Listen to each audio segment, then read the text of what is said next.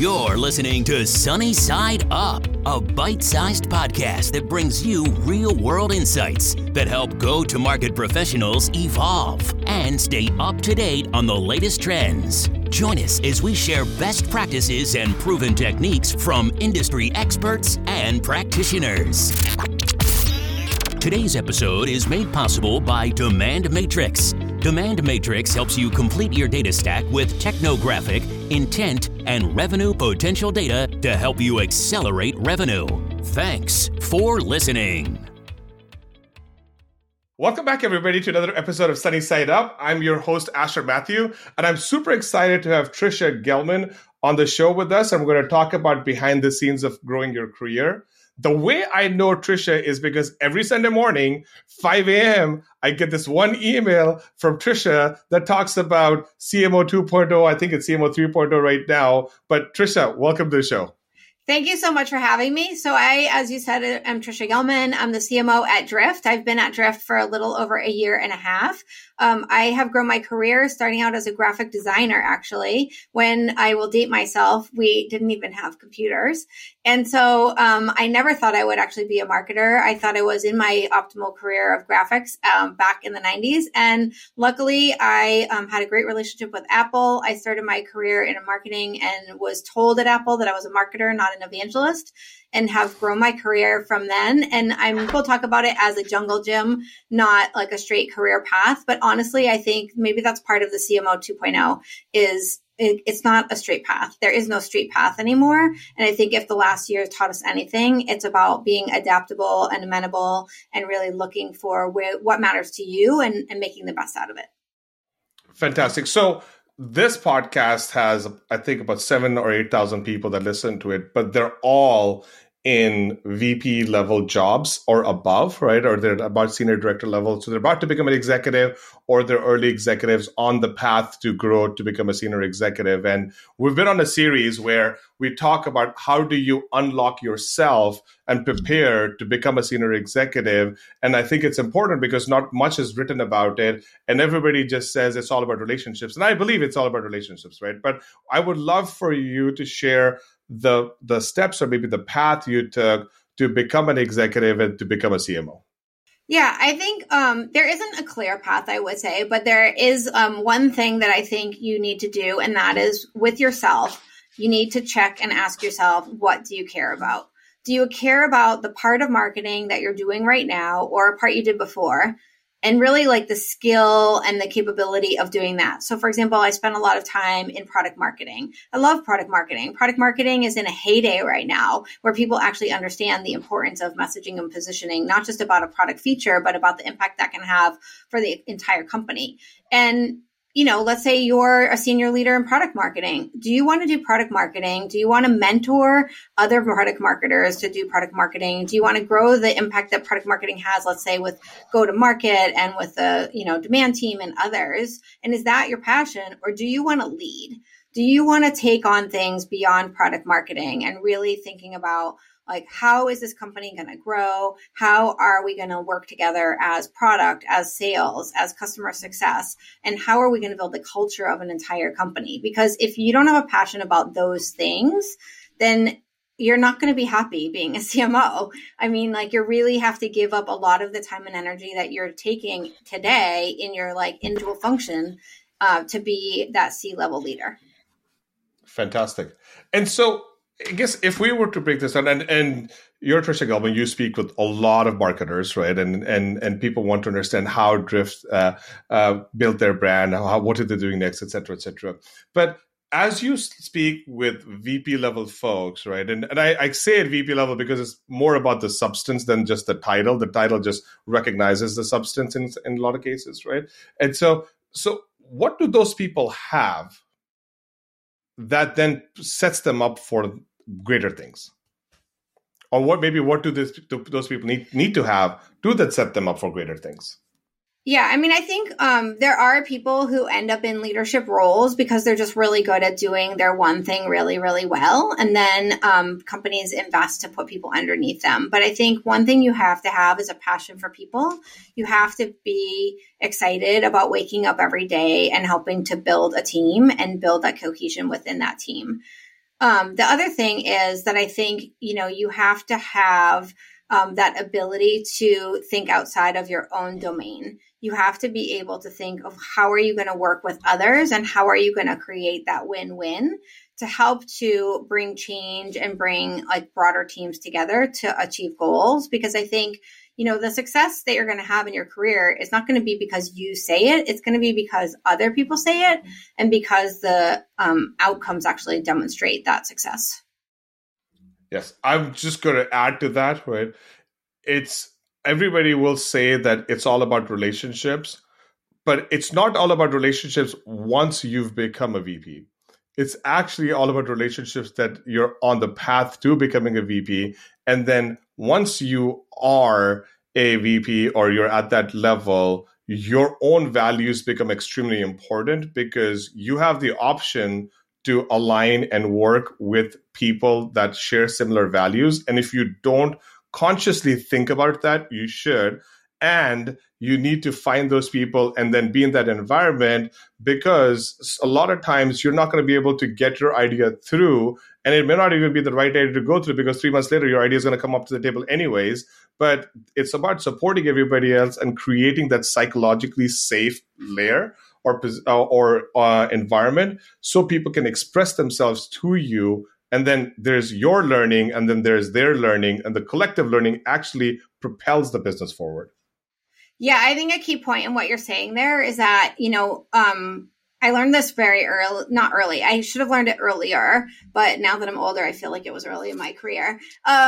That, you know, you may have like the exact idea of how you're going to be successful and what needs to get done. But honestly, if that's the case, you're going to fail. You need to have the idea with the buy-in from the other people who are going to help you to actually make that idea successful. And if you can work together with other people, then you can actually, you know, move mountains and you can really be successful and help a company succeed.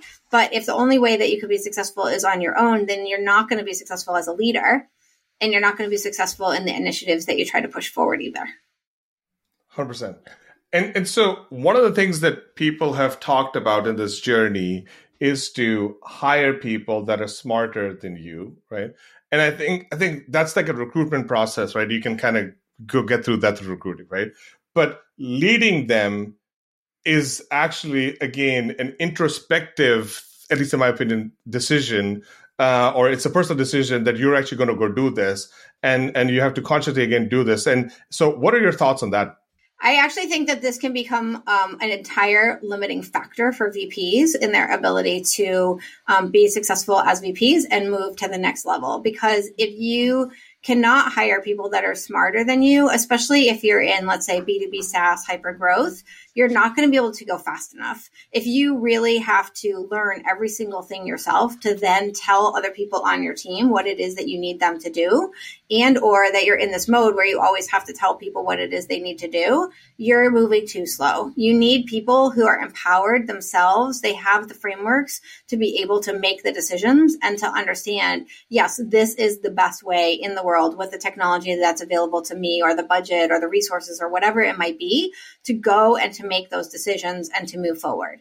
And so it's inherent on you that you put your ego aside and that you're open to learning from and collaborating with people who are smarter than you to move the business forward. I love that you used the word ego there. And for our listeners who are, let's say, struggling with that. And again, like to me, like ego is defined as having an agenda, right? And being happy about it. And then some people become extremely proud about it. And then you get to that land. So if we unpack just like the framework of ego, maybe that's actually another podcast. We should totally go do that. But you have to like unpack and understand what's happening, right? But if you really understand what's happening, there was something that took off last year, and the words were growth mindset that was used, right? And so if our listeners are curious about how to develop a growth mindset, I would say listen to the podcast that we did in early January, because we covered that topic in a lot of detail with a lot of senior leaders. But ego can, a lot of times, is construed negatively but it can be channeled positively, because I don't know about you, Tricia, but I would actually love to work with people that have an agenda, because then they've thought of something. Because the worst thing is I'm sitting at a meeting and we're looking at each other and saying, well, so what do you think? And like no great ideas come after. What do you think? Yeah.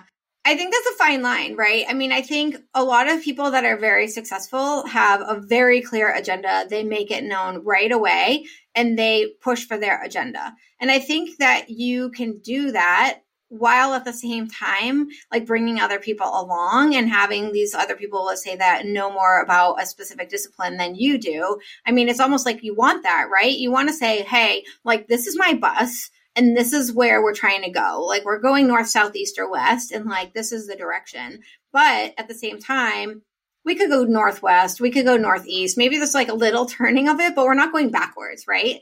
So yes. You have to kind of be the person who's willing to lead in a specific direction, have a little bit of like wiggle room there, but not like abandon the direction unless through the process you prove that it's 100% wrong and like you totally had the wrong idea.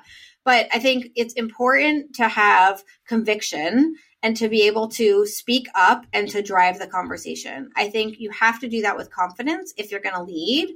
Otherwise, it's very hard to get other people organized and getting on your bus. The question then is, once you have people on the bus, like, what is the caliber and how fast can that bus go? And that, I think, comes back to the, caliber of people that you have. And I think there's actually a second side to it, which is your insecurities. The further you go up in the leadership, the less people you have that are kind of similar to you and doing the same things that you could just bounce ideas off of and kind of share in that process of getting things done. And so you're at the top of this pyramid. And you're kind of looking around and you're like, whoa, like the air's kind of thin here and there's not as many like people like me. So then you realize, oh, I need to hire these people that know more than me. But like, what does that expose about me? You have to put that aside. You have to say, it's okay. I'm not going to be exposed as this like person who knows nothing because I'm building a great team. In fact, the opposite is true. The better you are at hiring, the more sort of rapport and respect that you get from other senior leaders. 100%. I also always optimize for fun, because if there's no fun in the conversation, then it's better to just stop it and then revisit it later on, right? Because you clearly don't have the attention. And then anything you say, depending on how the other person's feeling, is just going to be taken in different ways. And you're just going to lose people, right? Now, let's look at the reverse of this, right? Which is, how do people that are VPs establish trusted relationships with people like yourself that are CA level? You mean like if they're working for that person, or if they like just want to network? If they're not working for that person, yes. Yeah. I mean, I think that honestly, like I've really enjoyed like going even during the pandemic into like other sort of leadership groups and just, talking and having network sessions and sharing in terms of like what's happening. I mean, I have my podcast and I have my newsletter and I read a lot. And I think, finding people who have a point of view and having that conversation and just talking through the topic, it helps to kind of solidify in people's minds, like, what is your brand and what are you about? And I think that's the first step, is to like have that point of view to kind of share out into the world. And then back to where we started, like understanding where you want to go. Yes. I'm going to also double click on one thing that you just said. If you're a VP, you're expected to have a point of view.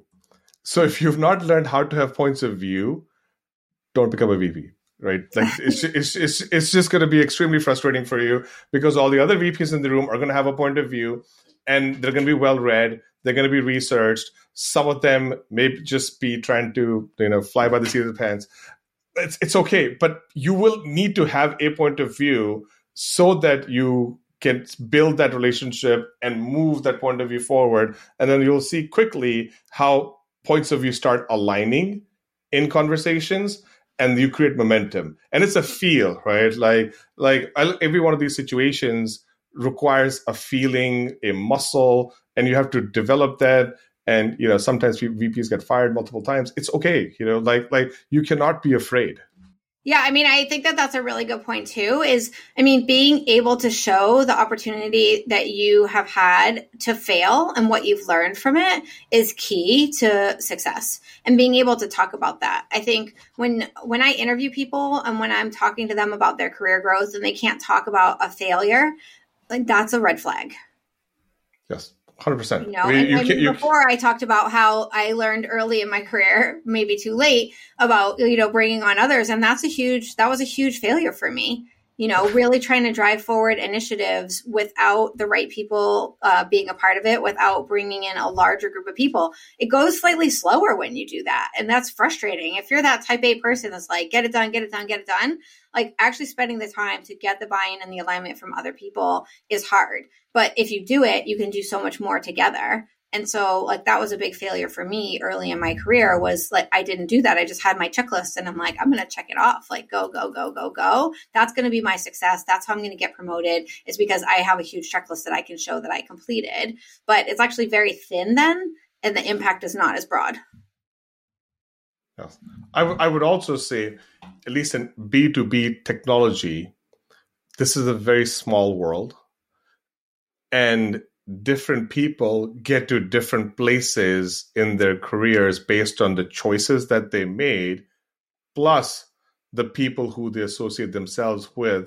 But everybody that made it somewhere always had their values pretty clear. They knew what they stood for. And it's okay, because the larger group is actually pretty forgiving with people who are trying to figure themselves out, as long as they do it ethically and transparently. Yeah, I agree. I mean, fantastic. To me, ethics is like one of the most important things. And I mean, I've shied away from certain companies, or, you know, like, I even left a company because I just felt like I can't work with these leaders. Like, it doesn't align ethically to what it is that I feel is okay. Different people have different thresholds. Like, you know, different people have different thresholds for risk. But for me, like, that is like a huge thing. And I always want to be transparent, maybe too transparent. But I think, like, that's something, and we've learned, you know, in the past year, that our lives are just blending, personal, private, you know, work, everything. So the more transparent you are, I think the better and the easier it is to kind of move forward in your leadership. And the authenticity of leadership is so important as well in building the trust within your teams. Yes, 100%. So when you do go wrong, right, how does one repair things? I mean, I like back to the authenticity. I think when you make a mistake, you fail, whatever like the word might be for it. I think you have to call it for what it is, and then build a plan of like, what are you going to do next? And I think then that's where, you know, that relationship that you have with, as a CMO, your VPs, or with the other C-suite as well, is really important, that you basically are able to say, hey, like, this isn't working. Well, something's wrong. And like, let's call it for what's wrong. Let's learn from it. What are the things we learned? And then let's figure out like, what is the plan to repair? So, which brings the next very important part of being a VP, is you're also paid to make decisions. You know, you're not paid to delay decisions, stay in no decision land, right? You have to be very clear in your point of view. You're never going to have enough information, and you have to make decisions. If you do not make a decision, you're never going to be able to support the person above you who gave you that slot. And then the whole thing kind of goes in a spiral, and nothing good comes out of it. Agreed. Decision-making is very important. And yes. I think, you know, especially in startups, like, I think the audience here is a lot of people in startups. I think what you said about not having the right information, it's always going to be the case. And I think I'm always kind of working with my VPs to say, yeah, like, what you're saying you want is great. Like, we've seen this movie before. We know, you know, when the company is like $20 billion, like, we're going to need to think about those things. But today we're here. We're a 400-person company. We have X number of resources, et cetera. Like, what is the decision we need to make today to actually put this in motion so that we're actually moving forward, continuing to move forward, and making progress? So this is great. I mean, you know, we should like actually do this in real life. Like, sometime at some show, we should just like have a fireside chat. But this is interesting, because a lot of times people go from large companies to smaller companies and they get the title, which is great. But the muscle that is required to sustain yourself in a small company, understand the fast pace of not knowing things, right? Like these are things people consciously have to think about, internalize, actually, more importantly, speak to their families about it. Because when you're irate about situations in fast-growing startups, because you just don't have the same level of benefits, et cetera, et cetera, et cetera, these things are going to come up. And it's better to just be prepared for them and have your family prepared for them so that they can support you, and just be transparent with other executives and just say, here's where I'm at. And it's going to take me 3 months to kind of get acclimated into this new environment. And then we'll be great. Thoughts on that? I mean, I think that there is a big change that it just depends on your role. So let me start over. I think if you're coming from a big company into a startup and a hypergrowth startup at that, I think one, you need to realize that you thought you understood pace and speed, and now like you're in a whole new wake up call. Like pace and speed in a hypergrowth startup is something that just doesn't exist in a bigger company. But a lot of people, like personally, I came out of a bigger company. I was the square peg in the round hole in the bigger company. I was like the builder within like smaller teams. I was almost like running startups within a bigger company. And so there are people like that that can very quickly move from a bigger company to a smaller company because like you're already trying to like carve a new path. I think that's the biggest difference. Like you were mentioning before we got on this call, somebody that was going out of Google into a startup. And if you've only worked at Google and now you're going into a startup, like I've heard the story from other people, it's like you don't realize how much momentum you already have just being Google. You show up to anything you do. You're doing an email, you're doing a sales call, you're doing anything, and everyone already knows, oh, you're Google. You come in rainbow colors, you own these 7 markets, like, you know, whatever it is. And so you're past that and you start the conversation and you start whatever you're doing with a preconceived notion from everybody and with a bunch of momentum that's already there. It's like a ton of trust and everything else. When you're in a startup, that stuff doesn't exist in a lot of cases.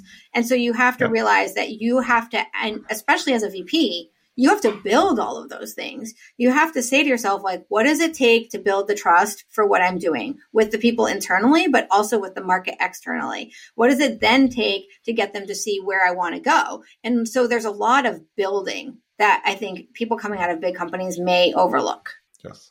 And if you're in a big company, you know, and you have to make decisions and you have to experiment.